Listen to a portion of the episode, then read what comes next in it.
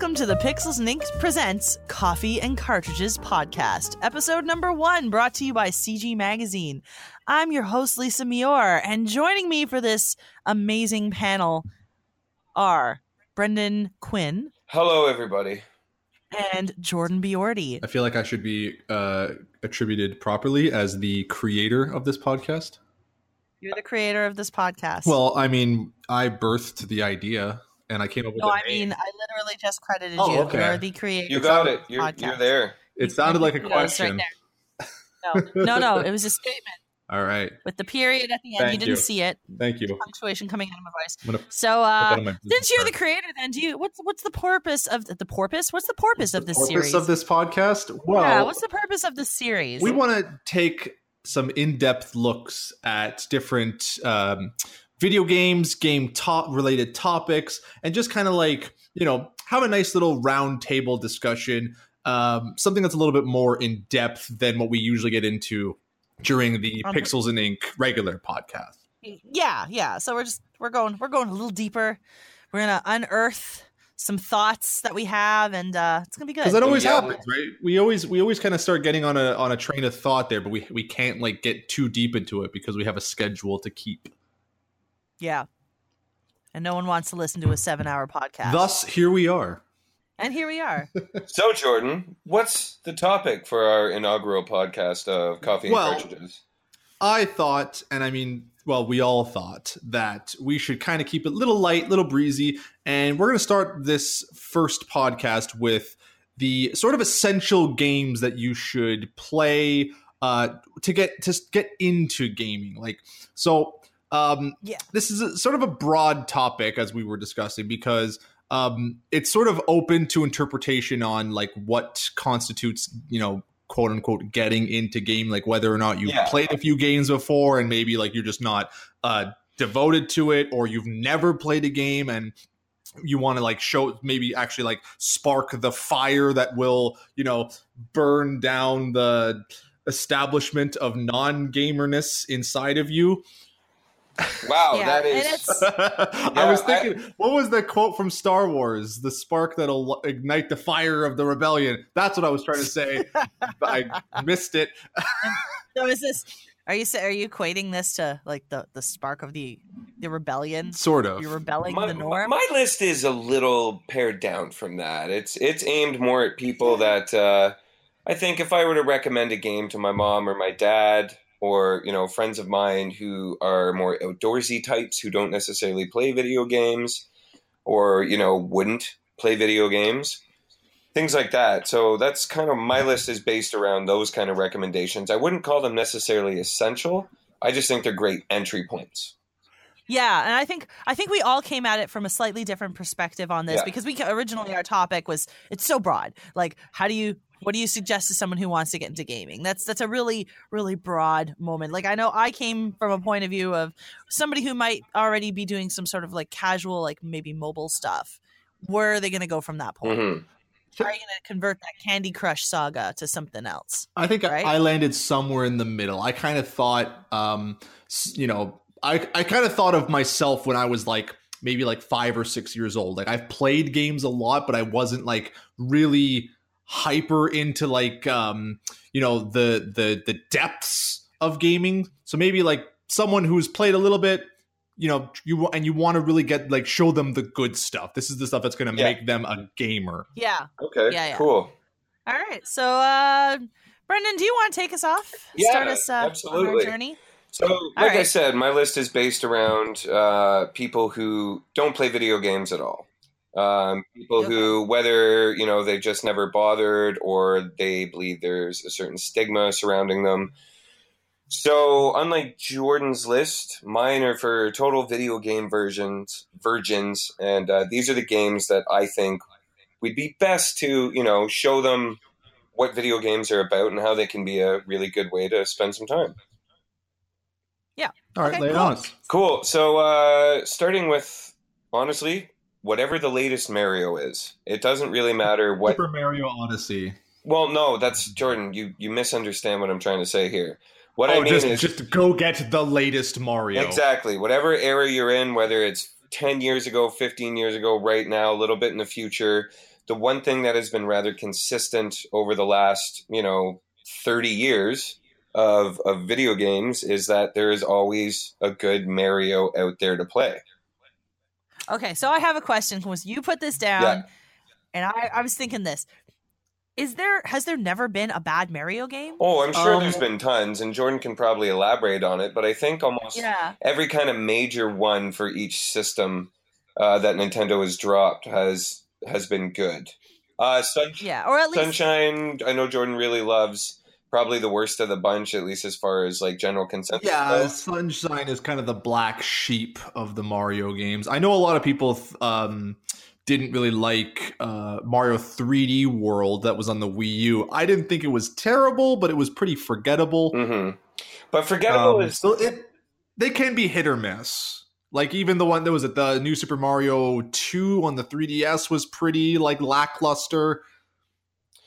Having said that, though, even a lackluster Mario game is fun, entertaining, and approachable enough, as well as having that name brand recognition that, like, even if you don't play games at all, you know, you've heard of Super Mario, you've heard of Nintendo.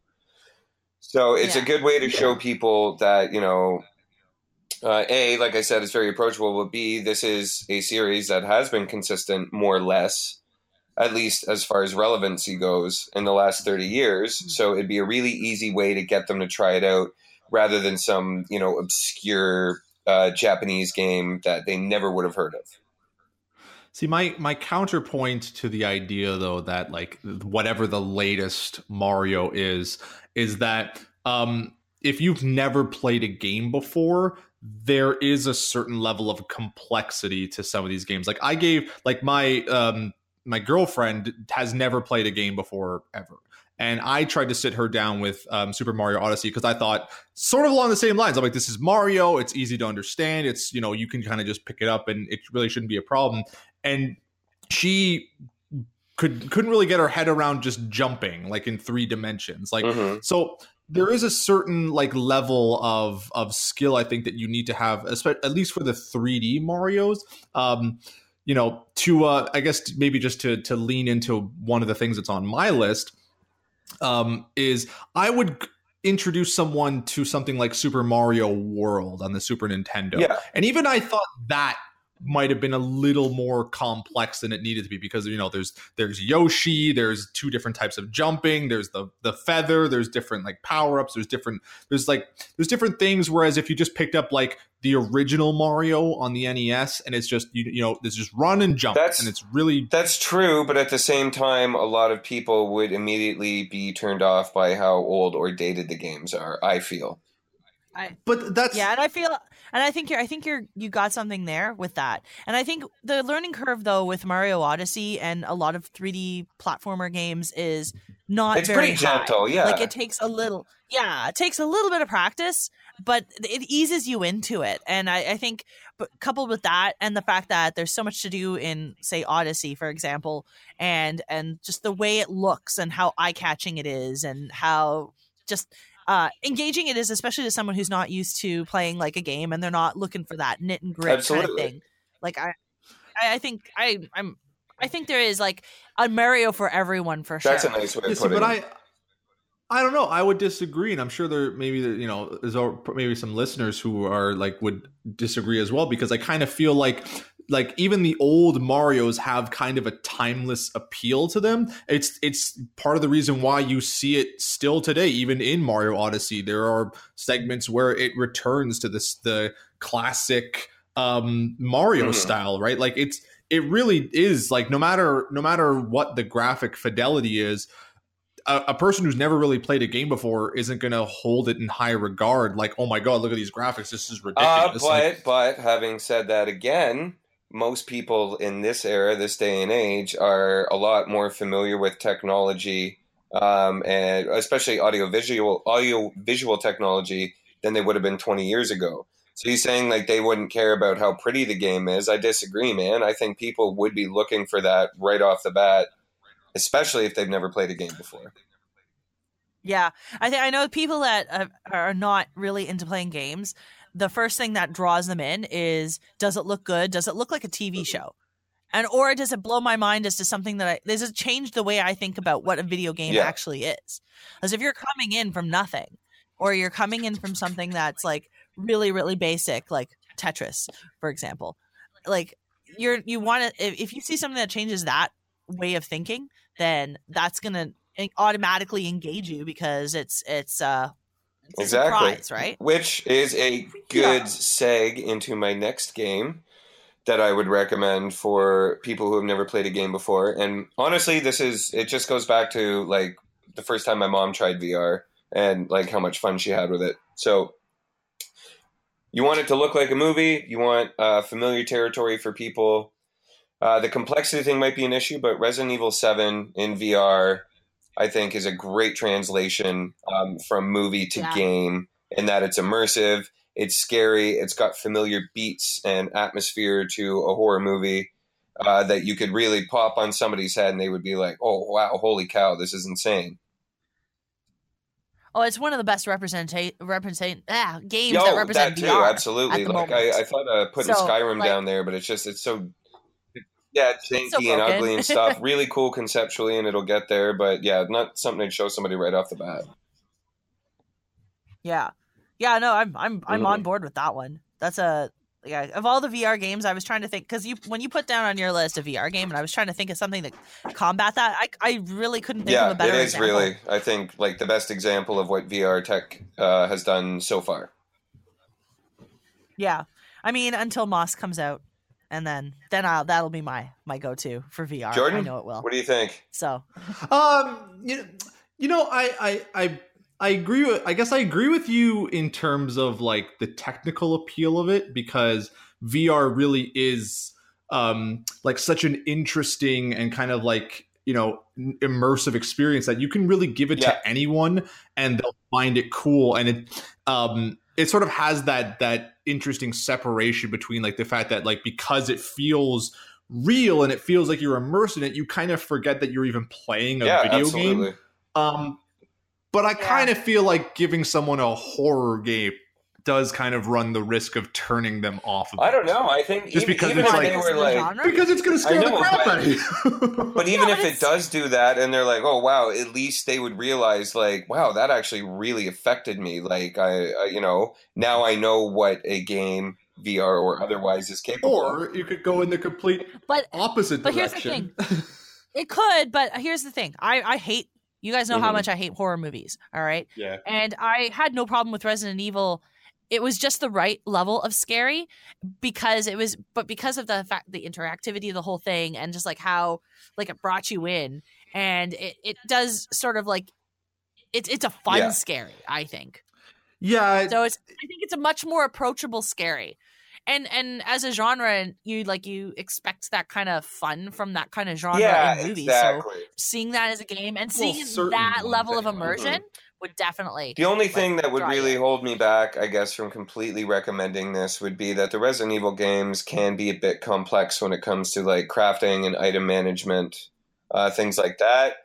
Uh, well it's a good thing that like the, f- the seven kind of eschewed a lot of that it did, though. but I mean, still, there for is- somebody it's not who's, who's never that played a game before, you know, uh, regardless, like I don't think it's that unapproachable. Um, and the puzzle solving aspect is something No. that, again, it's not a gameplay mechanic you need to master like a shooter or a fighting game. It's more intuitive for everybody.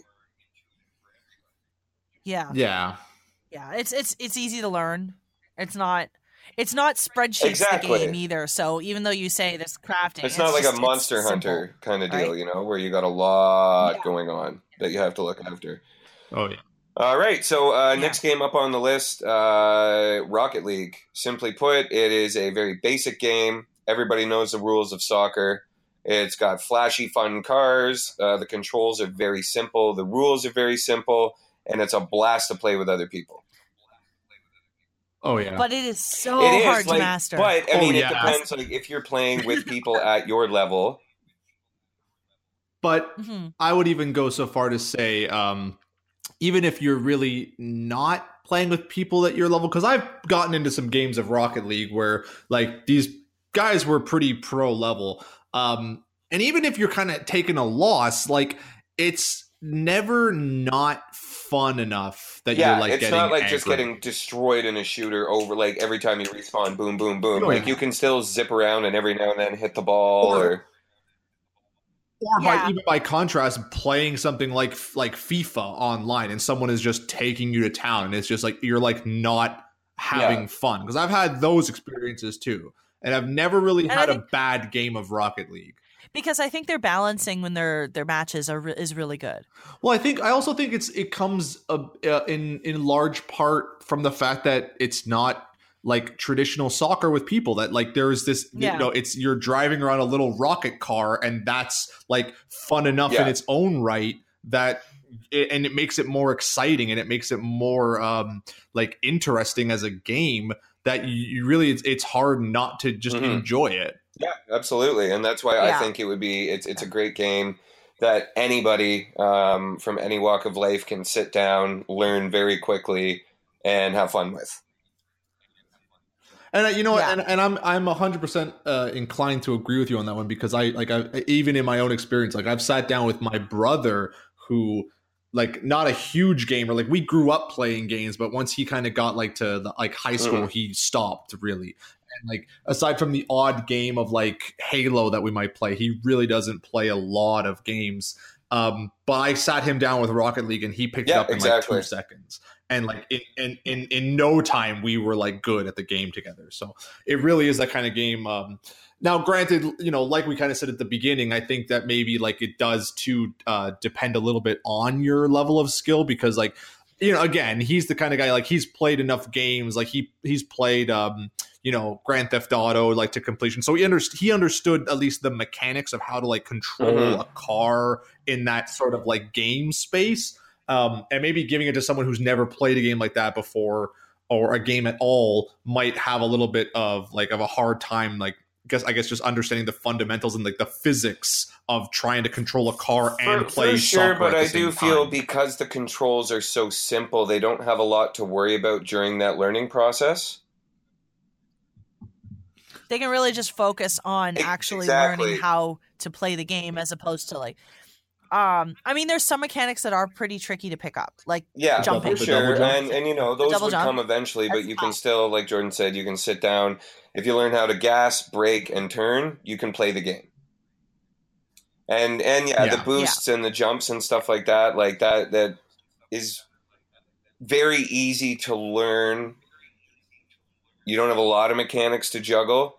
It might get complex, but it's a very one thing at a time, and you can still do everything else in a nice, like step by step process. yeah. yeah. Cool. So Yeah. on that Okay. note, All right. uh, Good for and us. Okay, this next one. Next takes one. a lot of what I just said and is like sort of the opposite, I suppose, which is which is an odd thing. But I know a lot of people um, who this applies to. So the EA Sports series of games, because almost everybody um, has a sport that they follow or enjoy. Um, regardless of you know the rest of your life like a lot of people who don't play sports or don't play video games still like to watch hockey now and then or in the states football is so Yeah. culturally ingrained that like you simply can't avoid it and uh, i know a lot of my buddies in the uk and stuff huge on european football soccer so one way or the other um, i think these games are like they're the best sports games uh, whether that's because ea has a stranglehold and a monopoly we could talk about that another time but you're not going to find video games that represent and play as well as the real sport versions, as well as all the licensing, like the teams, the players, the logos. That's all stuff people know already. Oh, absolutely. It's it's probably the most relatable. Absolutely. And like, how many people here. do you know that basically Right. only plays those games? You know? Only play- Exactly. Like there's such a huge demographic of just Yeah, sports for games sure. gamers. And yeah, so I mean, makes the most sense. Well, here's here's my thought. The sports, like a lot of the EA sports games, um, thinking back to like my past, um, like they're they're good like party games. You know what I mean? And I kind of agree with you on that sense that like you know it's it's something that everyone can enjoy. Like you can just kind of throw a game of FIFA or like Madden or whatever on like just on and people will instinctively want to pick it up and play it because you know because it's sports because they like Yeah. it outside Yeah, exactly. the realm of video games but does does that have the potential to turn like a non-gamer or anyone who hasn't played a game before into a gamer. Like that Okay, seems like, it's akin to me like if you brought out like monopoly at a party or something. Like it's just something that's a nice little distraction or like guitar hero for that matter when that was big. Like that wasn't making people like want to explore video games. That was just kind of a neat True. thing at the time But I think that that def- also like it depends on your definition of what is a gamer, and that this is where we get into the nuance of the whole thing. Because like that, think about that one demographic of gamers that only play sports games. Like if they, if you okay, so say you whip out FIFA, uh, and like you're playing it at a party, and someone really gets someone who's never played it picks up and gets really into it with the group, and then decides to go get it their, themselves, and then decides they want to go look into Madden mm-hmm. or they want to look into NHL and then they they just start collecting sports games. Does that make them any less of a gamer? just No. because they gravitated to that one thing because it was something that they can connect to. But that's my whole point is that I personally think that that's highly unlikely is that someone is going to play FIFA at a party and just and just enjoy it for what it was at that party. They're not going to go and spend the kind of money and put the investment that it is required into be like into Okay. getting into into gaming. No, No, man, I honestly, disagree with you, man. I have I have personal specifically evidence to the for sports games. Like I don't know, it just seems weird to me. Yeah, Yeah, dude. yeah. So when my my first house I got when I moved out west, um, I lived with a bunch of Australians. None of them played video games at all. I had NHL on my PS3, and the whole house got so into it that we had an Excel spreadsheet that had everybody's statistics, like time on time played, plus minus, uh, games played, points, like the whole nine. And when those guys went back to Australia, a lot of them went out and bought PlayStations just so they could play NHL. Okay. Well, I guess that shut me up. like specifically yeah that game showed them and you know a couple of them that's all they ever got um, but one or two of them like got into like call of duty next and have played a bunch of other games since then over the last like whatever 10 years i guess it's been okay, I guess that's Yeah, fair. but that game specifically was the game that made them go out and purchase consoles so they could continue playing Yeah, it. and I'm I'm with you. I've had similar like when I was in university, I had very similar experiences. We'd go to someone's house, someone would pop something on, like a whole bunch of people who are like me and one other person were the gamers of the group, and the rest would just sort of jump in and like try it out. And then they ended up buying like consoles after out of it, out of the whole experience. They bought like continuations of the game, like.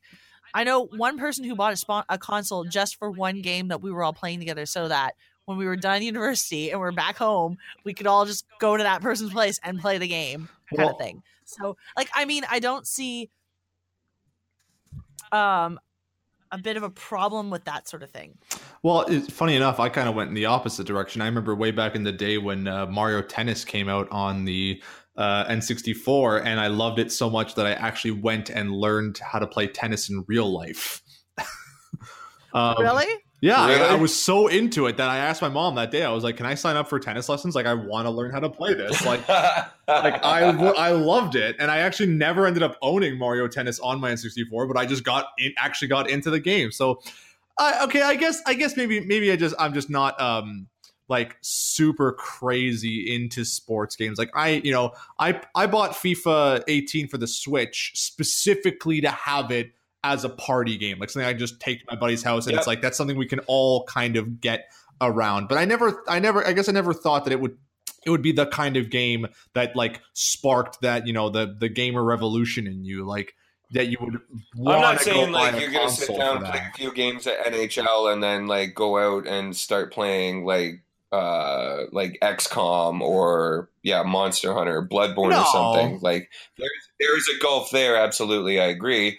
I just think like Lisa said, there's uh, a huge market of people that like only play sports, but they're still playing games. And you guys, you guys are 100 percent right. Maybe it's just me being kind of narrow minded in that sense that I, I, I guess I just never thought that like you would, you know, you'd go to a buddy's house, play some like, uh, you know, MLB, and be like, man, I, I'm gonna get myself a a, a 500 dollar console, ju- you know, because of this. Like, but granted, who am I to talk? I Mhm. bought a 500 dollar console for a demo of Silent Hills that never came out. So, so who am I?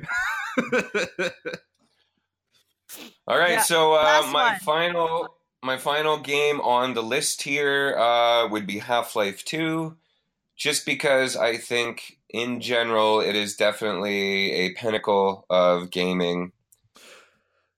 It does everything right. It really showcases both the potential of the medium and uh, the accessibility. Like it's it's not a hard game to pick up and learn, but it gets pretty deep. There's a lot of cool themes and concepts. It's very pretty. It's cinematic to an extent, but not so much that you're like disengaged from the gameplay. And uh, yeah, it's just a really cool story that anybody can get into. See, I, I'm okay. I'm so inclined to to agree with you on this one. Um, my only thought here is that it's just like Half Life is such an interesting game because of like of a lot of the stuff that it doesn't tell you, and specifically the fact that it really does like yeah, like you like like you said, it's a little cinematic, but it does like pretty much ninety percent of its storytelling through the gameplay. Um, Yeah, absolutely. and that's what that's what wonders if people would play it and not get somewhat turned off by it just because or like at least like because- Why? well because Oh, like no. the first like the first like 20 minutes of the game is you kind of just wandering around a city and it's like But that's a great way for people to learn how to move in that environment and get used to what the game is yeah going but to it's also a them. great Yeah, way but- for people to get really bored and be like what am i doing i thought you s- you told me this was a shooter like like to me if if you were going to get someone into like a, like a shooter as a sort of entry point i would i would say something like like halo 1 you know what i mean? Because it's it's got like you know a decent enough story. It's got um like decent enough that any person can really get into it and and enjoy it. It's like right off the bat like you know starts off with good action. It's not really hard to get into uh you know it, it But a lot of people would be like people that I know would be like, "No, it's too like like spacey and aliens and cartoony who doesn't and like space you aliens know. But but Half Life Two has that the fact that it's like the tutorial itself is so ingrained with that first level. Like you have a chance to kind of mess around, whereas in Halo you you don't. It's very short, yeah, you're, very you're limited, right? you play right off the bat as well. Like Half Life features kind of real humans in a semi-real situation and setting that a lot of people would And- find more approachable than oh you're a like a Wait. giant superpowered space marine on a ring out in the middle of nowhere shooting Oh, yeah, aliens. but- and you then know, it goes back eh, into that uh, whole thing like not until Jordan. I know where you're going No, with this, but you apparently don't Halo get is sli- too you don't get spacey for you. The guy who you could you play as a friggin' like you know biophysicist in a space okay, suit. Okay, hold on, Cthulhu hold aliens. Like what? The, what do you mean it's too spacey? But it gradually kind of drops you into that. It's not just boom, you're blasting aliens with laser guns right Well, off the bat. blasting It's aliens also- because you have a but here's the thing. machine gun. it doesn't go go, ahead, Liz. into that whole it doesn't go back into that whole like breaking the idea of what a game is like halo feels like the quintessential game like you're in space you're shooting aliens and things like that and Fine. whereas i agree with half-life is a lot more it like in, in terms of story in terms of content in terms of main character it's like it's it's a lot more um less than it's, it's a lot less expected than what mo- people who don't know anything about video games would expect Okay, right I, I, I uh, let's. I, I retract Halo. I still think that maybe Half Life Two might be a little esoteric for like new gamers. How about we meet in the middle? Medal of Honor, Frontline. Mm, Oh, come on, man. Which one was front? First Was Frontline the PS1? PS2. That was where the first levels, uh, Beaches of Normandy. Oh, okay. No, I don't. Uh, I don't know if I ever played that one. I did love the Oh, one like for PS1 though. Best Medal of Honor game. Okay, well, I will finish on my Half Life note, and Alright. we can move on to Jordan's games that he would recommend.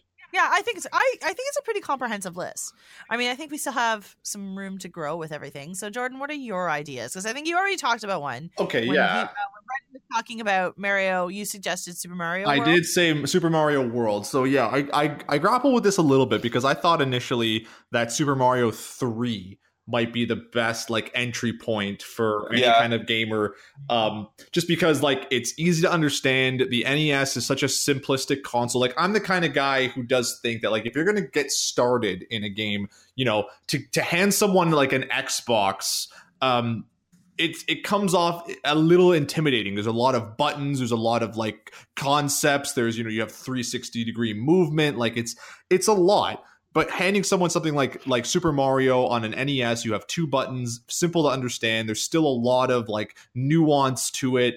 Um, Mhm. but then I thought, I, I kind of thought that Mario Three doesn't really have the the, I guess just the the the higher level of creativity that Super Mario World does. Like it's it's bigger, it like it feels better. It's like a, br- a brighter color palette. It's got you know um more like interesting concepts that still kind of lean into what Mario Three was doing with like the raccoon suit as opposed to the cape.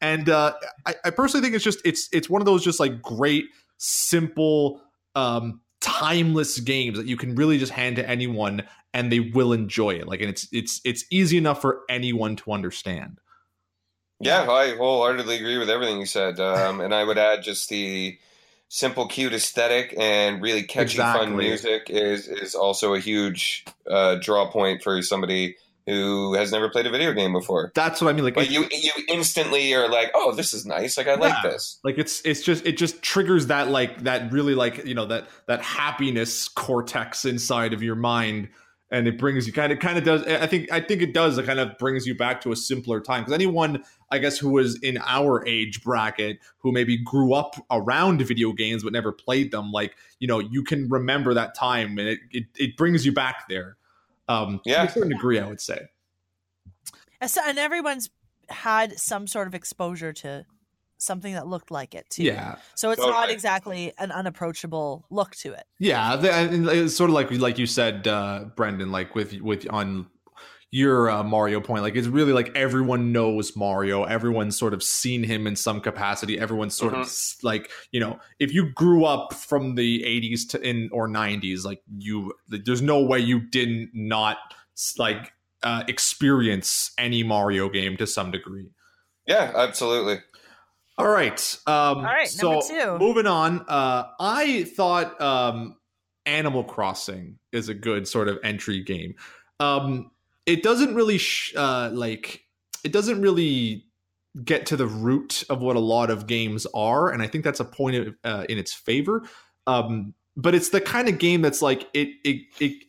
I think it gives you a different idea of what games can be, and I think um, especially nowadays with like how prevalent like m- the mobile gaming scene is and how like a lot of people have be kind of become accustomed to like picking up a game on their phone for a few minutes like just checking on their like town or whatever they're Yep. doing um something like animal crossing would play really well into that you know because it's like it's sort of a daily game that you kind of take uh, but but it's uh, it's a daily game that like you can take at your own pace. And i think that's what makes it really great and approachable. Like it's just very chill. Um it you know there's not really a lot of uh like direction nor does there need to be. And i think anyone who really played it could really like just uh look at it and be like wow like you know this, this is a video game okay video games are kind of cool this way Yeah. Yeah, I- I see what you're saying. Like it's it's it's a good like a, g- again going back from that like coming from my point of view of like gamers who would want to get into gaming, um, like from people who are playing Facebook games or the social other social media games or app games or things like that. Animal Crossing is a good logical next step. yeah and Like i know a good lot of people bridge. Yeah, Well- it's a good bridge. It's just it shows them what the next level of that sort of thing that they're interested in is. Yeah. Yeah, and and you know, and I know a lot of people too who like who think Animal Crossing is really stupid and like, you know, it's it's always kind of hard to explain to someone like what Animal Crossing is and what its appeal is. But I think it it just it has that sort of thing like much like a Mario game where it's it's you know, it's got a very cute aesthetic, it's got a very like, you know, nice little like laid back soundtrack, you know, and it's just like once you kind of start playing it, you're like, "Oh, okay, you know, I get this." hmm Okay. yeah so i I- you know so that's my and and and also like really realistically you don't really need any any um level of skill as a gamer to get into it like a, it's very easy to understand it's just you know Yeah. it's another one of those things like you know that i you know i i actually funny enough um me and my girlfriend kind of started uh, like bonding as like gamers because she's like not a gamer at all. But I kind of said, well, if you're dating me, like you're gonna have to like you know get your education. And uh, and I got her I got her really into um, the board game version of Animal Crossing that everyone hated, and uh, that kind of like you know directed her to like you know I, I I was like well if you like this like you should try like the real Animal Crossing. Hmm and uh, like like sure enough like she you know was starting to get into it kind of taking it at her own pace um so it's like it's just one of the it's it is one of those things you can hand it to a, to a person who's never played a game before and you give them like a, like an hour with it and they just like get it. Yeah. Okay. okay cool i'm glad you guys have no quarrels about my list no debate has happened yet on Well, I Jordan. mean, You know I, yeah, like I jordan has the perfect gaming list not this next one. I I'm wouldn't gonna say that because I see what's coming Yeah. up. But yeah, but like I mean, the first two are very safe. Like I mean, those are those safe are is awesome a great way of putting it. Yeah. Yeah, Yeah, well, they're like is- you, you can't go wrong with them. that's exactly what you want, right? If you're going to try and get someone into gaming, you don't want to hand them something like Half Life 2 and they're like, what the hell is this 20 minute walking simulator? But you also want them to have that like ability to grow, and I think that's why we can't ever just land on just one game. Well, no, but you know, impossible. I But- I wouldn't have liked Bloodborne as much if I didn't start with Animal Crossing and kind of un, like get into gaming. That is a reach, but I will give it. it's you. it, you There's know, a it's, big, it's there's a a big stepping- gulf between those. There's a it's a stepping stone, man. Every journey begins with a single step. So- Yeah. All you new gamers out there, listen. Here's Jordan's advice: you start with Animal Crossing, go you right- go Go immediately right to Bloodborne. That's your next step. yeah, That's that's the natural They're progression. Of basically the same game. Uh, yeah, all video games are more or less the same, right? That's I think that's what we've landed on here. It's like how every Guys, everything is Tetris. every movie is the same. Like there's what like five stories. There's the, there's only five stories you can tell. And Bloodborne and Animal Crossing do share like essentially the same plot. I agree. Yeah. Some could, Yeah. you know horrible Okay. binding thing that keeps you in a in a terrible limbo. What is what is Tom Nook if not the uh the oh, what was what was the name of the final I mean, boss? the animals never age. You never age. It doesn't matter. It's perfect. It's just like Bloodborne. The what is it? The uh, dragons. what was the what was the name of it, Brendan? I'm que- I'm I'm I'm blanking on it now. When you get all the uh the umbilical cords, what's the final the the the final final boss after you beat Gehrman? Oh, the oh the big like The Yeah. big like Cthulhu, the like Yeah, Watcher I- of the Hunt or something that I comes down from the moon. Well, I can't remember. Either. What is Tom Nook if not that thing? right. Okay, there we go. Perpetually in the hunt. and we got there. Okay. And we got there. Okay, next Moving one. on. Um, I chose uh, Paper Mario, and I'm talking like the original on the N64. I like uh, Thousand Year Door a lot, and I I personally think that the much loathed Sticker Star might be my second favorite out of the, out of all of them. Um, but there really isn't any uh, better, and this was me like kind of reaching across different genres and thinking like okay like what's a good game to get you know to get started on like a simple platformer like a sim you know an rpg um and this is for me where like it would be oh thank you the moon presence. Um this was for me where that derailed you a little bit. where like the best entry point for an RPG uh would be. Um you know, I remember granted when I was Okay, a, okay, a hold on. Before before you keep going with this, so you're using this one as an entry point to RPGs specifically because um sort of but also like it's it's the kind of game that i think um like even though it is an rpg um its combat system is simplistic enough that any person can enjoy it um it's got you know it, with with um with like the active uh turn-based combat that or not active turn-based combat but like the you know the, Yes. the, the timed hits Time, um, yeah. Okay. that it has I, I, I don't think I, I feel like I get what you're saying with this. I just don't think it's as representative of the genre. No, but hear me That- out. It nor do I think that- approachable I- at all. Really, Hear me out. Yeah.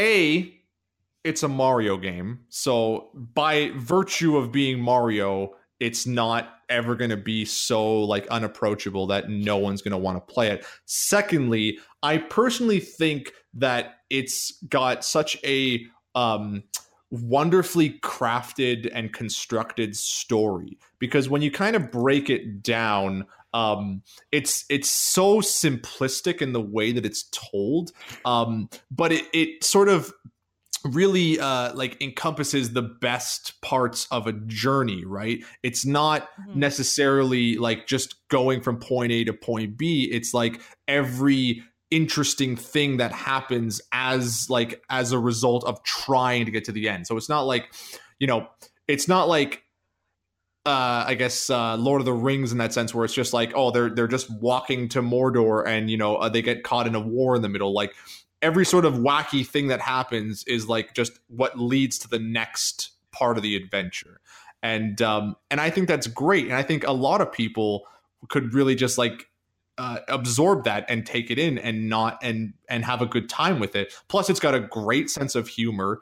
Um, and like I was saying before, like the way that the turn-based combat works and how like it's you know there's like different ways that you actually have to get involved physically in this very basic turn-based combat. It sort of moves at a slow pace, but it's active enough that any person, even if they haven't played an RPG before, um, can enjoy it and and and I think it's what makes it kind of a, a, very special game. And I think like, you know, it's got that that just great level of like creativity and fun and heart. And it's so like weirdly out there in the way that like everything is paper, but then the world isn't mm-hmm. like it uh it just it you mm. know it's just it's just so like like the way super mario is like just so um you know blanking on a good word for like just how to say just like happiness. I know what you mean. I mean, you know what I mean? I'm like it's you. just so it's so it's much just game. distilled happiness and just so much fun that you really just can't not enjoy it. I'm with you. I think I think that's there. I just like I think that would get you into more Mario games more than anything. I don't think it would get you into RPGs per se. But it, it because it's so like I feel like you go from Paper Mario and then you pick up something else like another turn-based one. For example, if you pick up a Final Fantasy, for example, you're going to be very disappointed at how different mm-hmm. they are.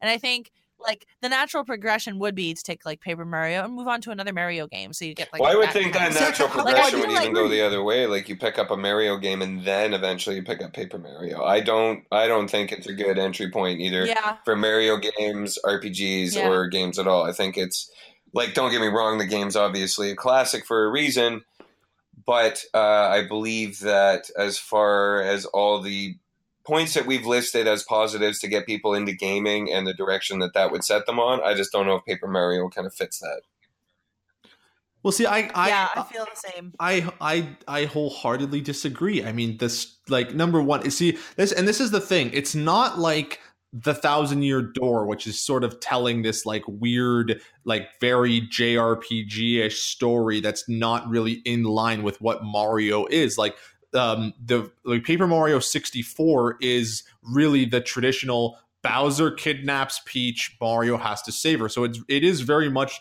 in line with what every other Mario game is.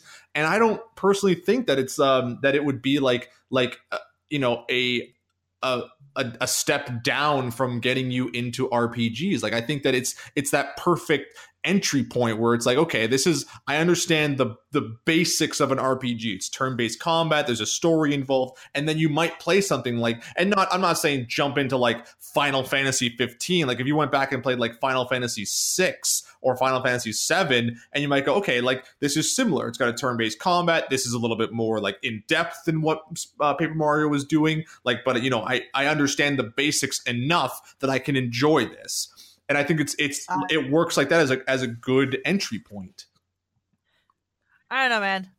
I think I, I just I I feel like I I mean I know where you're going from it, but like the what's going on in Paper Mario is very different than any of those other turn-based RPGs, especially if you're How? now like be, well because it's just it's just it's not because like, you have to press a button when you jump on someone to get some extra damage. I no, I'm just talking in terms of story, in terms of cutscene, in terms of all of that. Like it's very different than like going into six or seven, Final Fantasy six or seven. Well, six was a little Like- more basic, but seven, and seven too. I mean, seven, yeah, sure, seven. But again, we're seven. Okay, we're, we're so talking. with Paper Mario, it's a lot. Okay, no, listen, just let me hear it. Finish this. Okay, in Paper Mario, it's a lot more linear for one. It's a lot faster pace. Whereas in if you go into like another like turn-based RPG, then you're going to be spending a lot of time looking around the world, finding what's going on. It's not as direct, like directional as as say Paper Mario, and that's kind of like that's a little almost a little misleading for that kind of yeah, thing. but every RPG You know is linear in that sense. I mean, like it it really is just like a a slow progression of like, okay, I'm level one. You know, these enemies are a little stronger. I'll grind out till I'm level ten, and now these enemies aren't a challenge. Move on to the next town or the next area. Now that the enemies are a little bit stronger. Okay, grind up to level I'm not twenty. saying um, I'm not saying a good it's a good game. I just think that I th- like like Quinn said there are better Mario's to start with, uh, and I, I I agree with him on that one. And for Yeah, there's better yeah. RPGs to start with. So I just I don't feel like that's like the Well- I don't I just don't think that's a good representative of either of those two genres. And I feel like it's a next game. It's a very See, good I- I would- game. I, I would based on my own experience i'm like i i think i was what like maybe pff, about like five or six when final fantasy 7 came out and i remember trying it on a demo disc and having zero idea of what was going on but i could have handled something like paper mario and that would have like actually like like sparked the love I had. Because even even going as far back and as and even to to a certain degree a little bit more basic, but also kind of um more of a middle ground of what both of like we're all talking about. Super Mario RPG was kind of like that. It had the timed hits, but it was more in line with what a traditional um like Final Fantasy RPG was like. And even then, I had very little idea of what I was actually doing. Like I didn't know how to manage um like stats and certain things accordingly like um so i don't know i disagree i think it's i think it's the perfect just I think you're the only one. stepping stone entry point for that kind of stuff like it, it, it does it definitely shows you a different side of mario but it's still in line with what mario is all about um i don't know where you guys are coming from and i, I you know hopefully there are people listening who agree with me. Wow. and if you guys want to leave some comments about why these two are wrong and i'm right please feel free to I think we're gonna get more people about Mhm. why we're right and you're wrong. i highly doubt that. but who doesn't love paper mario who doesn't agree with me Anyway, we're going to take a break. Uh, and we're going to hear from our sponsors. And when we get back, we're going to hear the rest of Jordan's list. And we're going to hear something. We're going to hear my list. All right, Sounds guys? good to me. So there we go. Hey, Cole. Do you want to be kept up to date with the latest to come out of the gaming, movie, comic, and tech worlds? No, I don't want to. Cole, that's that's not how this promo is supposed to work. I'm not getting paid enough for this, Lisa. Yes, you are, Cole. A lot, actually. Fine. I, Cole Watson, love the Pixels and Ink podcast, and if you think there's any better podcast out there, you're wrong, buddy, and you gotta check it out. Cole, Yes. do you even listen? Like, like what's your favorite part of the podcast? You guys do news, right? Yes. The news! I'll be in my trailer. I have anime to research. Anyway, tune into Pixels and Ink podcast every Friday to hear the latest news, reviews, and deep dives into the worlds of comics, gaming, tech, and movies. You can find us at CG Mag Online, Apple Podcasts, SoundCloud, or your favorite podcast app. You can follow us at Twitter at CG Mag Online, Facebook at CG Magazine, and catch past episodes on our YouTube channel uh, under CG Magazine. Don't delay, listen today. Oh, hell yeah! The Pixels and Ink podcast is brought to you by Bunz, your city network. Bunz connects you to the people in your neighborhood to help you find the things you need to fuel your real life. Swap things you already have to get items you need. You can also find jobs that pay the bills, homes for rent, advice, and a place to talk about your city. Bunz is available online at bunz.com and on your phones via the Apple App Store and Google Play Store. All right, and we're back. Thanks again, Bunz Podcast Network and Comic Bento. Okay, Jordan, what's next on your list? Redeem yourself. Okay, since we got that that that whole uh, Paper Mario debate got a little got a little lengthy, so Heated. I'm gonna try and and and bring us back around. Um, and just I'm gonna this is gonna be the end of my list because everything else on it just seemed kind of uh, uh, redundant at this point. Uh, so my sort of last game to get you into games, I would say Minecraft. Um, Okay. My- you know, and yeah. Minecraft is definitely like, you know, it's a phenomena in its own right, and I think so many people already kind of know what it is. But I think it's it's also very telling of the fact that you know for for quite a long time, and even uh, presently now, it's hard. It's really hard to go anywhere and not see like um, you know little kids, particularly like just playing Minecraft on a tablet or on their phone. Um, and I think in that regard, like it, you know, when you see that, it make it really makes you think that like this is the kind of game that is so approachable, no matter what age you are. Um, I wouldn't even just say approachable because, like, I work with a lot of kids in my other job, and a ton of them play Minecraft because that's the game that they are Yeah. allowed to play. Yeah. well, And here, oh, go ahead. because it's cre- Mhm. it's creative, um, and they know there's there's like you know it's not like a Grand well, Theft that's Auto or Call of Duty. say.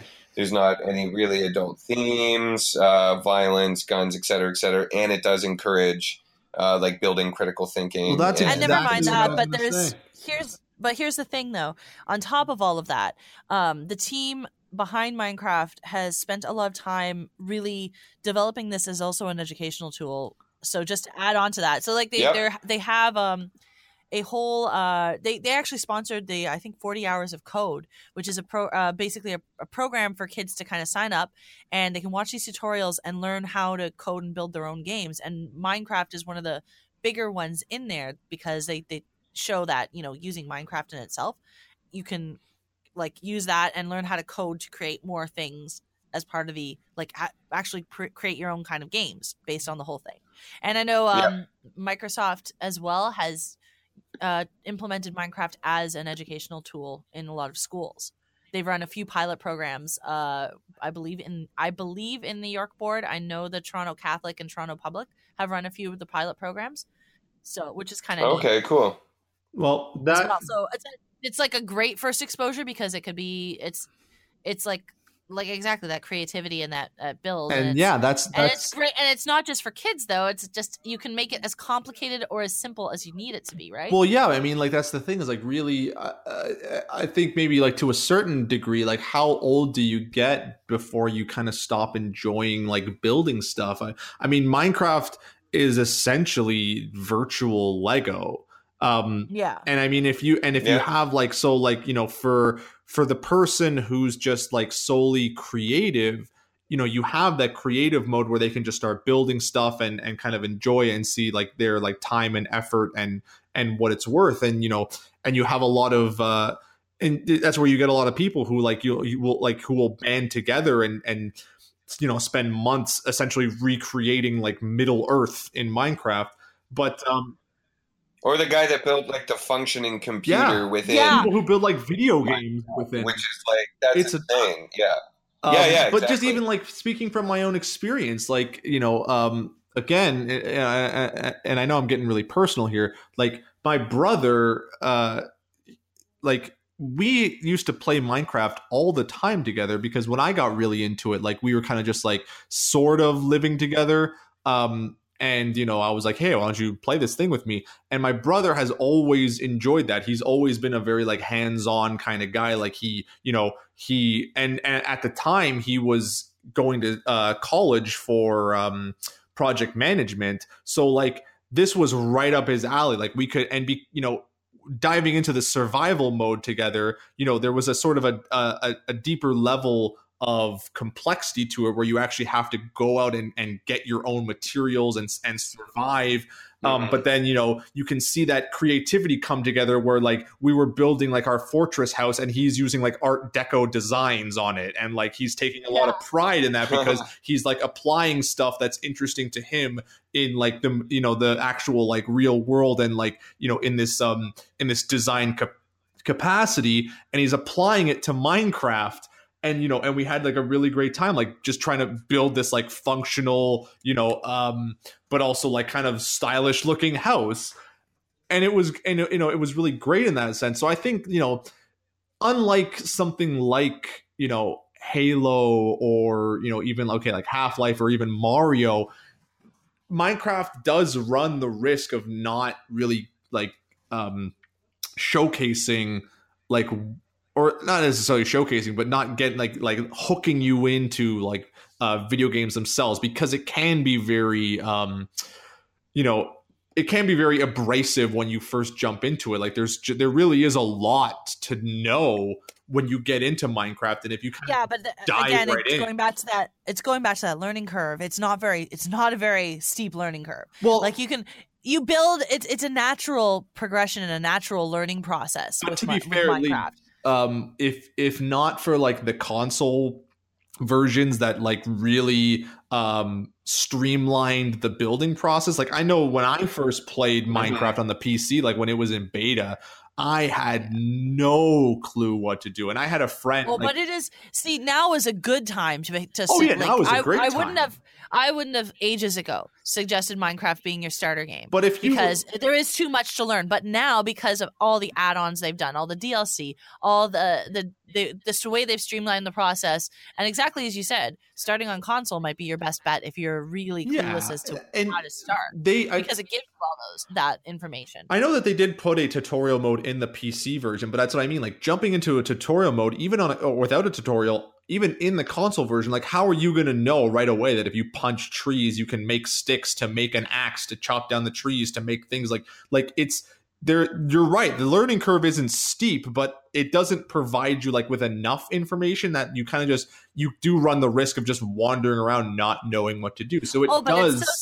Satisfying. It does. See, because because it doesn't fo- spoon feed you, and it, it's the game develops in such a like um organic way that when you figure something out it's it's so much more satisfying than something you would figure out from like say well lego's awesome but like if you're following a pattern from lego it's like oh this is cool but versus where you get a bunch of lego and you put it Start- together and you make a uh, really you know, cool thing Yeah, but think about Right? think about how Yeah. that's that's satisfying to you know people like us who who have a decent level of skill in gaming already and understand it. Like if you never played a game before and you just, Oh, are no, just dude. dropped into just- this world, you're gonna get frustrated and you're not gonna want to play it anymore.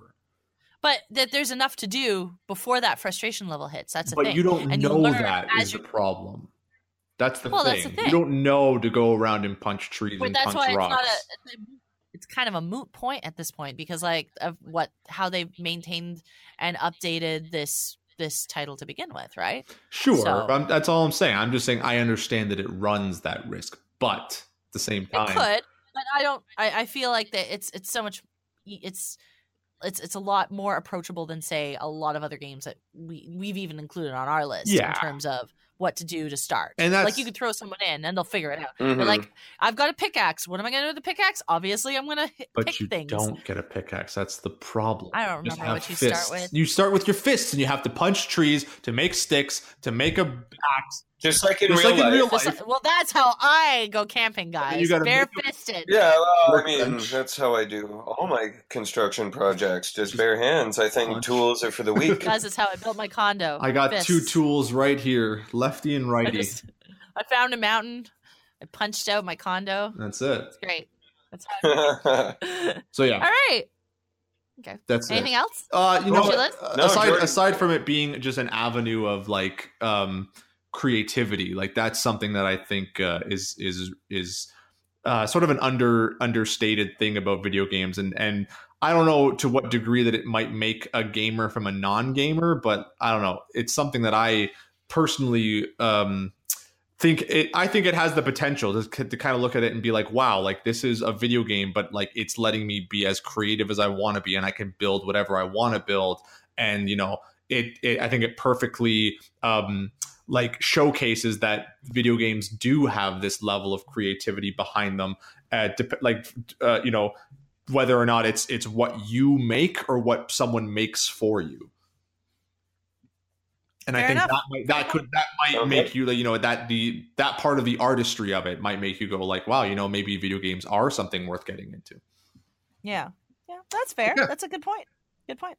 Cool. All right. Okay, it's my turn, right? Here Yep, we go. make so it quick my Oh yeah. I will. I'll, I'll be done in two I, seconds. I ate up all our time with Paper Mario Yeah. next anyway, uh, next I'm next cutting it all. Don't worry. Once I edit this, I'm cutting all that Paper Mario Oh, stuff Jesus. out. I was just gonna say next next podcast I'll just I'll make sure to have like a timer set so I know to stay on ten minutes each point. Go.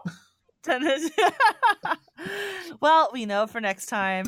So I'm going to start with Portal because, okay, so my point of view is we're we're co- coming at people who are playing like who are aware of video games. They're aware of like mobile games that they're playing on their phone or social game social apps that they're playing uh, on Facebook or something like that. And so people are very familiar with the puzzle genre. And I like that Portal has like for the first like at least I want to say at least 10 levels. The puzzles are fairly simple and it's such a Mhm. slow roll progression to teach you how to use everything and teach you how the physics of the world works. And it Oh, I think it's like the most graceful learning curve of any puzzle game ever. Like, and it's so engaging because of how it this it drives its own story and all the little easter eggs Yep. that you can find and i think like that will be one of those things that when a person comes in comes into the game they're gonna it, totally rethink how video games kind of work if they go from say I would have, uh, I would have put Portal on my list had you not already had it on yours. Uh, I agree that it's a great game uh, for the reasons you mentioned, as well as having uh, absolutely stellar bad guy, uh, great voice acting, and that classic Valve, like Jordan said about Half Life Two, it builds a story as you play the game. Yeah. And I mean, let's be honest here. How many people do we already know personally in our lives who started playing like their first real video game was Portal? I don't know anybody actually. Yeah, no, Oh, I, really? I really didn't. Pl- I didn't. My, I myself didn't play uh, Portal or even Half Life Two till like way late in the in my like gaming life, um, my gaming lifespan. You know. Yeah, I, I, am gonna be honest. Most most people I knew who were playing games when Steam came out and then Portal came out, they were like, they, they this was a big thing because it was just like Oh yeah. to that point they were playing something that, like very they were used to puzzle games, they were used to some party games and things like that, but they weren't like actual gamers. And then this came out and they're like, they moved from that progress like they followed the Valve progression and like picked up other Valve games just because of Portal and looked up other things like that. And then the ha- the fact that Portal has allowed has worked with so many other teams like they're they just released a bridge constructor portal that has kept up Mhm. with the flavor and the fact that other other um like games are being incorporated with it to like keep unifying and refreshing the series is kind of neat as well I think so I think Portal is is sort of great too, and this is um, kind of what I was talking about with Paper Mario. Is that it's one of the very very few comedy video games. Um, yeah. so few Yeah, I can agree with games like sure. video games really are like like actual like you know like the way you have the genre Okay. of comedy in movies you really don't get that in video games outside of basically like of portal portal is just fun there are to finish there are comedy there are comedy video games just not nearly as Not a successful as lot. portal yeah by a long shot i mean the only ones i Like- can name off the top of my head is like monkey monkey island and portal. Yeah. Yeah. Or or day of the tentacle or grim fandango and And things those- like and that But, yeah, all but for a, a modern, approachable puzzle game that is pleasing to the eye, as well as being Yeah. very Yeah. clever and very funny. because It, of it's a whole package thing that Portal accomplished. Oh yeah, and that's Yeah. and that's and that's like such a good way to I, I would say to get someone into gaming too is that you give them something like something funny, right? Because like like a lot of the puzzles Yeah. in Portal like like solving the puzzle is like the punchline to the joke and sometimes it's just sort of like Yeah. so random and out there Um, that like it, you know you don't you really don't see a lot of other games doing stuff like that where they actually incorporate the humor into the gameplay. Like a lot of times it's just like, oh, here's a funny cutscene. Yeah, yeah, abs- yeah, exactly, exactly. yeah, it's it's so natural that it's it's uh, it's it's naturally engaging. So I like that. Yeah. So that's that's uh, my first one. Yeah, All right, my- agree. Yeah, I agree. percent on that one for sure. Yeah, I think that's that's a that's definitely a recommendation for me. Now, I- this one I know you guys haven't had a chance to play it yet because it literally just came out. But uh, uh, I was working on the review for this, and I was thinking about it, and I thought how well this is as an introductory piece for non gamers. Uh, and spec- who are, might be who might have heard of this franchise and not done anything, but Final Fantasy 15 Pocket Edition is a mobile version of Final Fantasy 15, but it's optimized for mobile. It's easy to pick up and play, and it's easy to put down, and it's easy to stall. Like you can play it on the bus, even if you only have to go a few stops.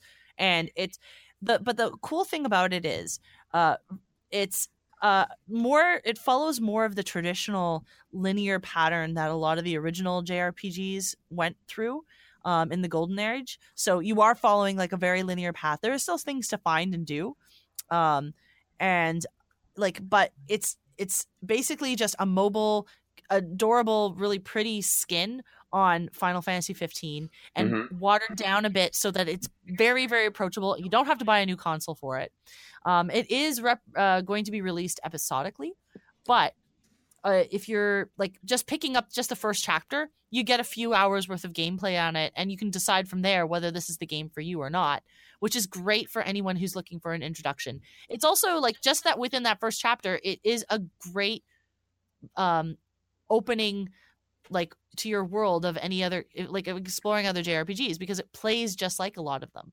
Um, it, it has a little bit more of an active battle system than anything, but it's still turn based in the sense that there's things that are coming up and you're going to be allowed to do actions and things like that. But the way the main gameplay, the way it kind of encompasses everything, is very representative of going into like a, a golden age RPG. Um, because it's so approachable and you don't have to buy a console. Well, at least- that's- Yeah, least that's decided- true too. Like they they already have the equipment ready to to get the game. Well, at, Yeah, least, exactly. at Which least they is something decided. that I think we've sorry that we've kind of skipped over on almost all of our games. yeah, that we it's went like- so far as that you need a PC or a console to enjoy them, whereas with that one, like everybody's got a smartphone already. See, I'm looking at my list and I was like, I was trying to think about that, like, uh, because the, most of the games that are on my list, uh, with the exception of maybe one, there's not a lot of like, you don't need a very high spec uh, PC to run many of these games, uh, or you can play the, there's or there's a mobile version of it, or there's another way to Mhm. access it if you don't actually have the equipment. So yeah so i think if you're gonna if you're gonna want to start with a jrpg but you don't want to go and invest and look for something or or pick up something new uh like and you're not sure what it is or you're not sure how to get into it like this would be a, a great entry point i mean i wouldn't say it's the definitive of the whole thing but i think it's a good it's a good like way to get you started as to get a basic idea of how this works Yeah, yeah, exactly.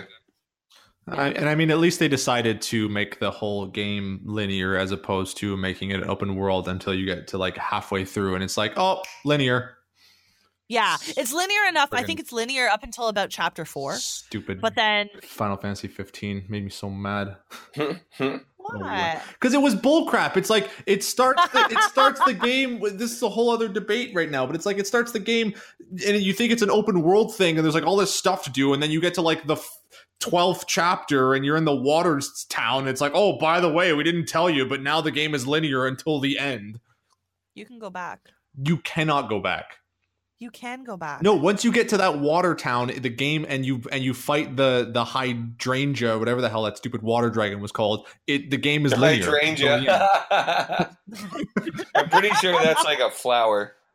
I know, but I was like Hydra and something. I just wanted to. Hydra- I now I want a hydrangea monster in Final Fantasy. Please, Square Enix, make this I'm happen. surprised That's it what- hasn't um, happened yet. And then you're li- like I think it. Oh, it has. It has, but not hydrangea yet. you're literally like um, running through corridors till the end of the game, and it's like you get to that darkness place, and you're back at the friggin' hammerhead, and it's like, oh, by the way, if you leave this place, the game is over. It's like final boss time, and it's like, what about all that stuff I wanted to Right. keep doing anyway? Let's move on. This is a debate for another time. But you were wrong, but I'll explain how later. however, anyway, I do want to say. okay, my next one. I, I did want to say um, that uh, maybe I kind of disagree with you uh, about the whole like you, you know because because it is a mobile thing. I think people um, although but th- again this is this might this might be a whole okay. other debate in itself because um, you know I think that the, the mobile market really did have the much like the Nintendo Wii it had the potential to make like non-gamers into gamers just by the by the virtue of the fact that like you have this device that you're constant like is constantly on you um and you know it's got like it's got video games on it and you kind of like don't even realize that you're playing games and you kind of like it it sort of introduces you to that world of gaming um however i still think that people don't take mobile games as seriously and no one's Yeah. gonna play a And- game like like I would agree with you, except this is literally just a skin on the original game. no i get that it's actually the game. but the fact that it's a mobile game like I,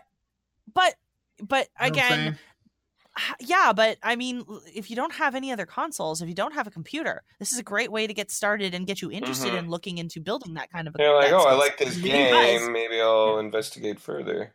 Is Yeah. is Candy Crush really going to make you want to invest in getting like a Game Boy so you can get? Oh my god! Like- but this is not Candy Yeah. Crush. This No, is not the same but thing. That, but that's what I'm saying. This is like a it's a mobile game. It's on a phone. It's never going to be taken as seriously as something like what's on a PlayStation. Even if it is just a reskin of Final Fantasy 15, it's still by the virtue of what it is, it's a mobile game. Okay, but then we can get into the whole thing like why would you play Doom when on on Switch when you could just play it on like a much more powerful console? Well, that's what I'm kind of that's that's my point is that it's kind of a different uh, debate to be had. Now, granted, It is. Yeah, Um, That's It what I'm saying. I don't I don't think yeah, I just I don't I don't I think I mean, I know you haven't played it yet, so I know you don't see where I'm coming from here, but it it literally is the actual game on a mobile thing. And like when you realize that this is just like a, a watered down version of this and you see how it does accurately represent the franchise that that might be in a good stepping stone for somebody who would be interested in that. I wouldn't recommend something like Final Fantasy Brave Exvius or Final Fantasy Mobius um, or um, what's this? There's this Kingdom one that's not actually the made by Kingdom Square Hearts Enix. one? No, no, or the Kingdom Heart one. They, these ones are like these are like very distinct mobile games, and I would never recommend those as I would recommend those as mobile games. They're great mobile games, but I wouldn't recommend them to people who are interested in like branching off into act into gaming, like uh to like gaming beyond just their phones or their tablets. You know what I mean? Whereas this one, this is the first time I've seen um a game that is so accessible from a, a very ubiquitous platform Yeah. to that it would bring people around to another thing and i think Well- that's kind of a neat move Lise, don't get me wrong. You know how much I love uh, Pocket Camp, but I don't know if it has the power to make someone like want to go out and get a 3DS so they can play Animal Crossing. Like just because it's like, like I said, it's like this is a mobile game. This is not serious. Like this is just something I play on mobile, and mobile doesn't like the the whole mobile sphere just isn't really taken seriously. I think both by gamers and non gamers alike. But that could just be me. well but that's the If thing you disagree, you can let us know in the comments. Yeah, I just I I mean I agree with you unfortunately and uh, and and again totally need we need to do the podcast on this one but the the mobile sphere is a huge contributor to um revenues collected through uh gaming. It needs to be legitimized. Oh yeah, but this I agree. in it but all i'm saying is and i'm just i'm just repeating myself because i don't think you're getting it but this like this game itself is so far from what people expect from a mobile game. Like it is an actual And like it is it's just like picking up okay for example it's just like picking up the mobile versions of final fantasy 7 like they they actually just I'm re- just like ported it for mobile repeating So I'm just saying myself because I don't think you're getting it. Is that people don't give a shit about mobile? but it's not we're not talking about mobile we're just talking about an accessible platform yeah, That's and. Anyway. Next game. Anyway, moving on. on. so next game um i feel like stardew valley is one of the best ways to get somebody in hooked onto a game and you know what? because this came out of so just so came out of nowhere and it ties in like all, all that those Okay. genres like harvest moon and animal crossing and things like that It basically is just Harvest Moon, though. That's what it It is. It's. Harvest Moon and Minecraft. and yeah and there's just there's more to do it there's more to do with that game and i feel i feel like that like if you want to pick a game that's going to get people hooked because there's so much to do and you can play it for as long as you want or as Yeah. little as you want and that's a good one to get started on See, too. actually, you know what the the funny thing is, is that I actually thought for a second about putting um like Harvest Moon on my list, um, but I I I pulled back on it just because I think that um like as much as I like Stardew Valley, and I know there are people who like I've been able to like get into uh, Stardew Valley to like to sort of be your entry point into gaming i'm not a hundred percent sure just because i think it's one of those games where it's you know people uh, might look at it as like it's work the game Yeah. like i know okay well see it from but think of it from this perspective um, again from the perspective of the people who are aware of games and they play like social media games for example farmville all right you're used to this sort of thing and this is just a more you don't have to wait for days to continue the game No, that's a very Right? good point. And- actually, it's like yeah of- i guess I, I, for- I completely forgot about like addictive, mindless like, I mean- gameplay, but without all of the BS that's attached to like mobile games like that. you can learn as much or as little about this game as you want and what's really cool is that there is going to be a multiplayer aspect coming on down the line i'm excited for that Which is another and, and i'm really mad at myself because when i was making this list i wanted to include a lot more multiplayer like local co-op Yeah. multiplayer games because that's such a great way to get people started but that's for another topic so yeah Cool. stardew valley yeah I, I aside from the one thing i just i i don't know i guess you do make a good point it's with- grindy with something It's like um like people who used to play Farmville. Uh I don't know because I never played Farmville. Um I feel like uh I feel like Stardew Valley and stuff like I guess like Harvest Moon too, like there's more work involved in it. Like it's not as sort of like simple as just like, oh, you know, you know, you just tap your little things and that's it, you're done for the day. Like there's a lot more stuff involved with it, and I kind of feel like that's why it runs the risk of getting um you know boring in that sense because because it is very repetitive and you have to be into that like you have to be into that whole um element of just like you know going day by day and sort of watching you know your your seeds grow pretty much um and if you're not into that and you're not into the repetitive nature of like you know watering your plants running into town talking to somebody like you know going back doing it the next Yeah. day just doing it again and But- again and again and just watching um, you know, something small grow into something big, like you're gonna get turned off by it because you're gonna don't know, think man. it's I think I think people I feel love this that is- kind of stuff. Like like they naturally Yeah. gravitate towards that. I mean, look at the popularity of games like Candy Crush and Farmville and all like that. Those are boring, tedious games to play. You don't really do much with them, but people froth over them.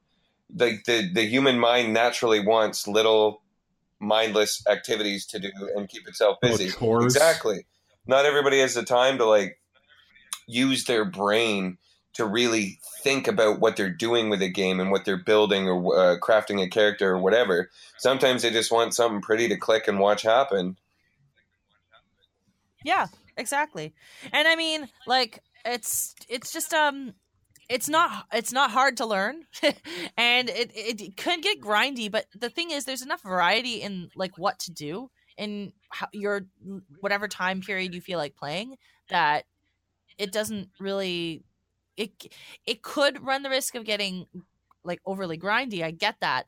But that's but there because it introduces so many different things to do right off the bat that it's not like it's it's it's up to the person if that's their kind of thing. And again, coming back from that point of view, those people who are coming from that, like Brendan, you clarified it perfectly. It's just they they they they want that kind of reward Mhm. because you can see it. You know, it's it's very like Exactly. and they don't have to it's do too simple, much it's easy, and you get your goal. little morsels of endorphins, you know, very, very simply and quickly. Yeah.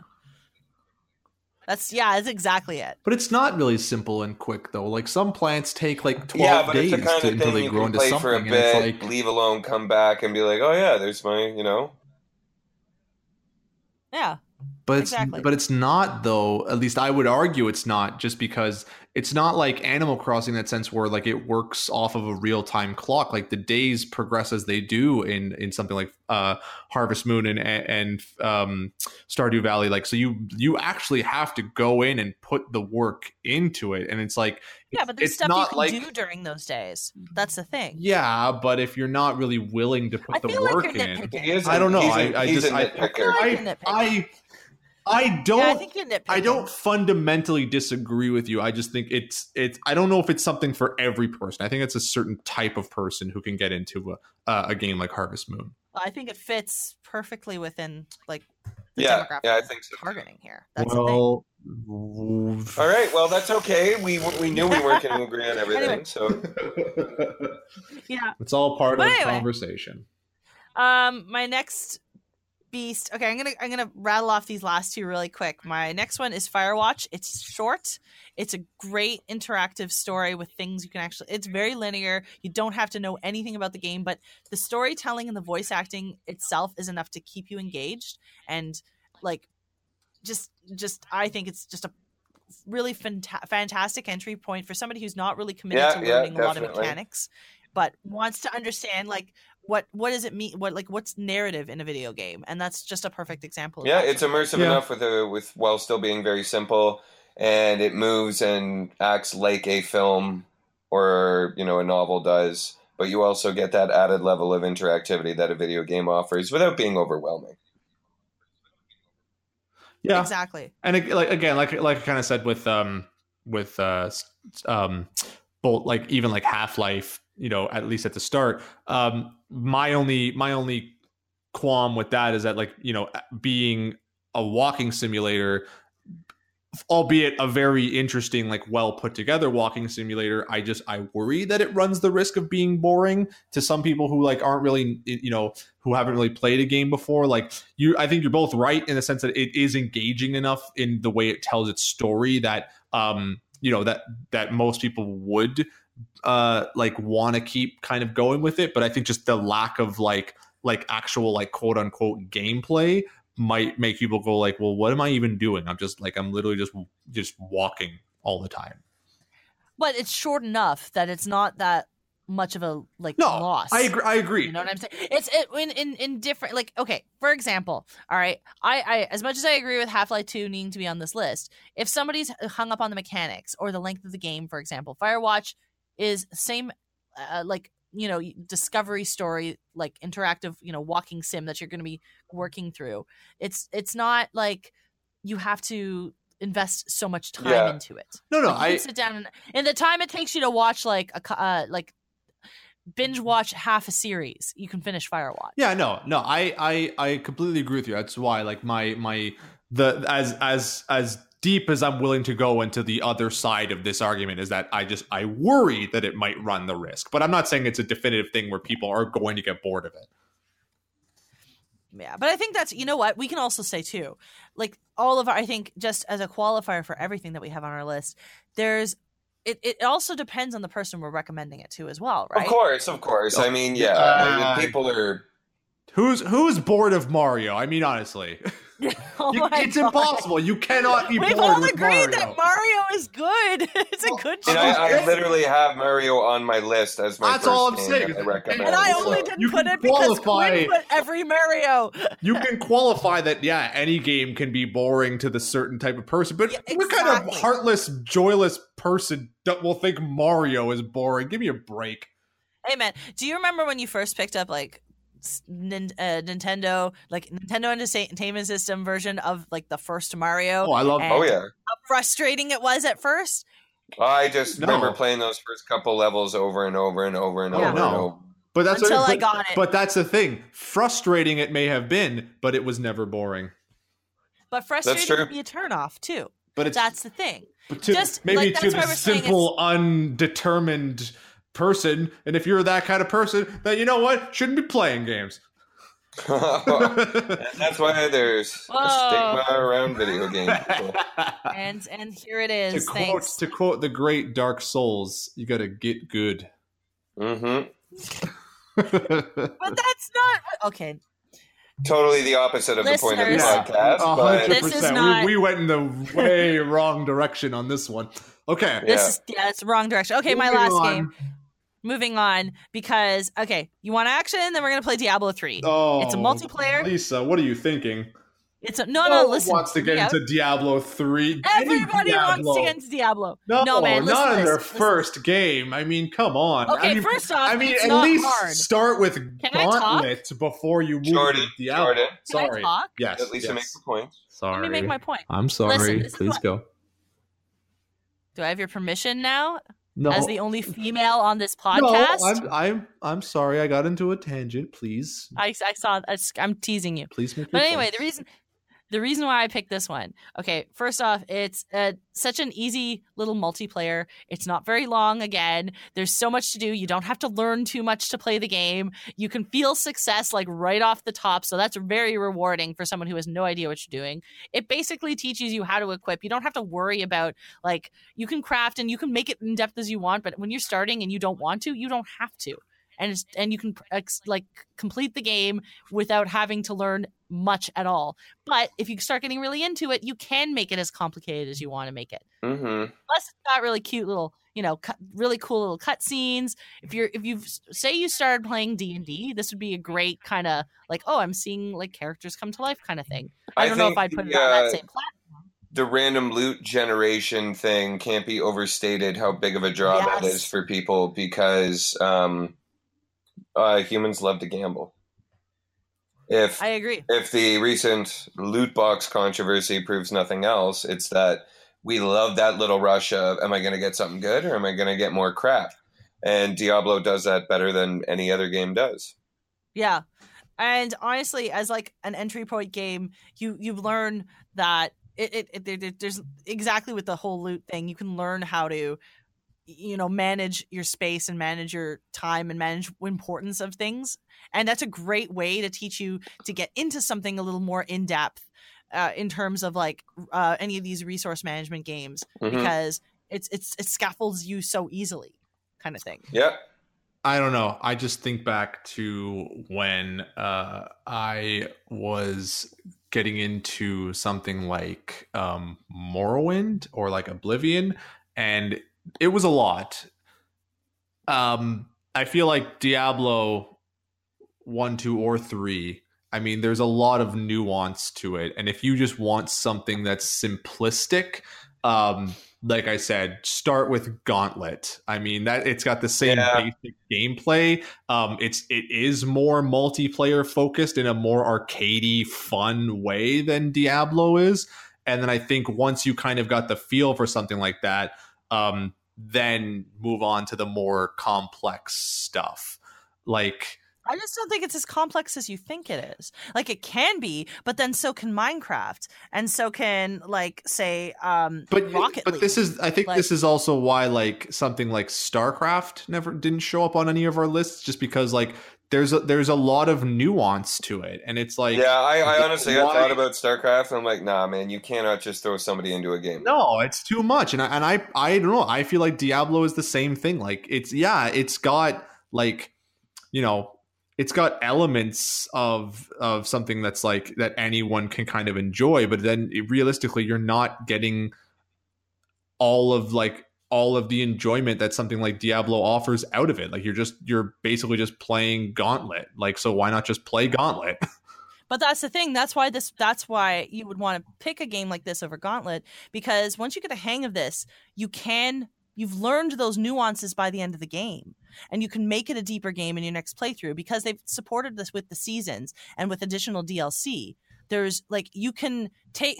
You can start off as like a complete. You know, brand new player, brand new noob. You can start it. I didn't want to use that word, but you can start off as a noob, noob, and I said nude, but noob is what I meant. Um, and you can start off like that, and by the end of it, you figured out enough of it that you, when you go through to play the DLC, you can make it a lot more. Like you can get those nuances in there, or when you're going into the seasons, for example, you can just draw out all that extra experience. So it's like instead of like buying one game and then buying another one beyond it, you can take this one, go further with it, and then look for deeper things within the genre. That's all I'm Yeah, saying. and, Yeah, I don't but. I- I'm, I gotta say, I'm honest too. Uh, I mean, I'm inclined to agree with Jordan on this one. I think uh, that everything you said is true, but I just think that because the game is so eventually complex, and Gauntlet isn't that. If we were gonna get somebody, like if I were to get someone to sit down and play like a goofy little fun multiplayer game like Diablo with me. I would probably play Gauntlet over Diablo first because I know I'd spend the whole time going, okay, this is how you like switch your powers and this is what the different items Yeah. mean and so on and so mm-hmm. forth. Like eventually you will get to that point. I just don't think Diablo is the right game to like start there. No, and it, that's what I mean. Like it runs the risk of being abrasive, and then people don't want to get into it because there's just so much to learn. Yeah. Yeah. Well, I'm going to be honest here. I played Diablo 3 before I played Gauntlet. But had so you I Oh, like and I but man. found- also you are you play Yeah. video games in general. But did you? no, but I, Are we- not this kind of video game. This we- is like my Are we talking Like- Gauntlet like the new Gauntlet, or like Gauntlet like in the arcade, No, in Gauntlet general. on the N64, like the best before one? playing all of, before I was playing all of this, I wasn't playing like I wasn't playing any like I was playing JRPGs.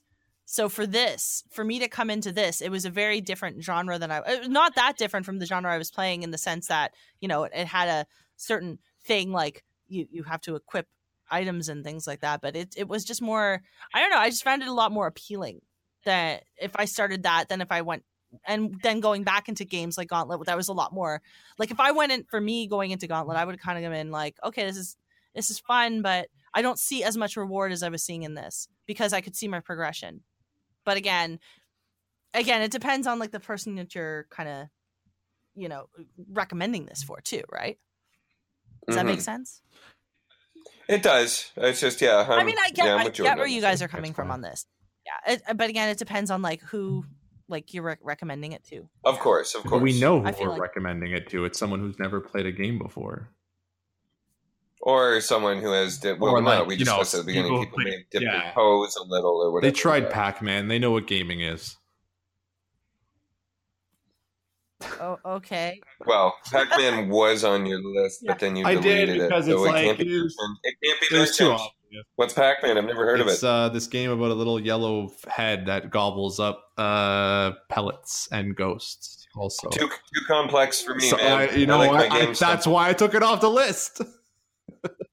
Call me old-fashioned, but that just sounds a little bit over my head. You know this game called uh, Asteroid?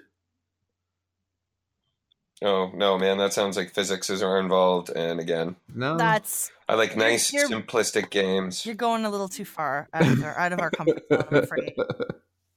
with with uh, Asteroid. Really, I love Asteroid. It's just it's too Just hard. a, it's just too a hard. triangle shooting at s- s- oblongs. You know, I kind of almost. It's a good. It's a good metaphor for day to day life. Yeah. You know, Uh, we're all just triangles shooting at oblongs into smaller oblongs. I don't know why that's funnier when you say it. Oh my god, it's too deep for me, guys. So I think it's time to wrap it up. Yes. Sounds good to me. Yeah. I think we got it pretty covered on that. I think we did I a think we have a pretty job. comprehensive list. List. But, you know, um. Also, I think we we came at it from a bunch of different angles too, which is Mhm. good. Definitely, Yeah. if uh, for whoever's listening, if you want to get in on this debate, uh, feel free to leave us a comment. Maybe hit us up on Twitter. Uh, do we have an official Twitter for this, or are we just going off individuals? No, we have it on uh, our seat. Well, I was actually going to get into that, but you know. Okay, well let, let us let us into your world, Lise. Yeah. Tell us what's Yeah. going on. Yeah, I was going to say thank you everyone for listening. Oh. Um, you could, yeah, if you want to make comments of, uh, and you know, you have something that you feel like we. Do you want to take it away, Jordan? Go ahead. No, you go ahead. I'm sorry. No, no. I'm excited. I can see. Go ahead. Go ahead. Take it away. Take it away, Jordan. well, you can uh if you want to, you know, check out more of our stuff, uh stuff that we've written, you can check us out at cgmagonline.com and you can subscribe to our podcast on the Bunz Podcast Network or iTunes or, you know, SoundCloud. That's another popular uh podcast app. Um you can follow us on Facebook. Uh, just type in CG Magazine at Instagram. Ooh, look at that. We're posting pictures now. CG Mag Online. Uh, and Twitter at also CG Mag Online. Uh, I also have a Twitter. It's at Ninja Jordan underscore, all one word. Feel free to leave me a comment about why I'm right about Paper Mario. Uh, Brendan doesn't have uh, Twitter because he is from the Middle Ages, but Lisa has a Twitter and it is at Lisa Awesome, no S's. Wait, what? No S's? No, E's. E's. You almost had it. It's okay. Good thing we nailed that one. Nailed You know what, Jordan? You were, I you were killing it doing up until that very last second. I was digging No that. Yeah. Lisa Awesome. You know, How do we Just pronounce for it? the readers.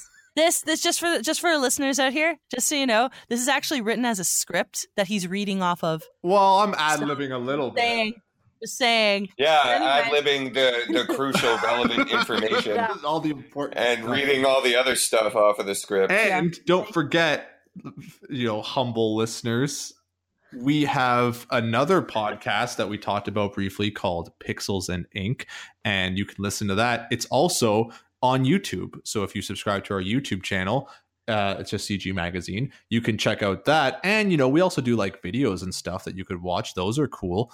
Um, thanks again to the Bunz Podcast Network and Comic Bento for sponsoring our podcast. And from all of us here at CG Magazine, you can have a great week. Yeah, Yeah. lots of love to everybody, um, especially those of you who disagree with Jordan. My, Yeah. my heart goes out to you. Yeah. That's going to be like disagree- if nobody. you That's going to be like now 1%. Listeners, if you disagree with Jordan, I will like and retweet everything you say. And if you agree with me, I will like and retweet it twice. So you get two notifications and you'll feel even I better. will, and so will CG Magazine with more followers. hey, you know, you know who follows me, Lisa? Uh, Doritos. Follows Canada. Yeah. So you can get on that flavor train with me if you wanted to. with, I think they already follow me. I'm sorry. Well, I I, went know. to that same event. I know, I know we both did. That was great. Anyway, thanks again. Thanks again, listeners, and have a great week. Bye. Bye.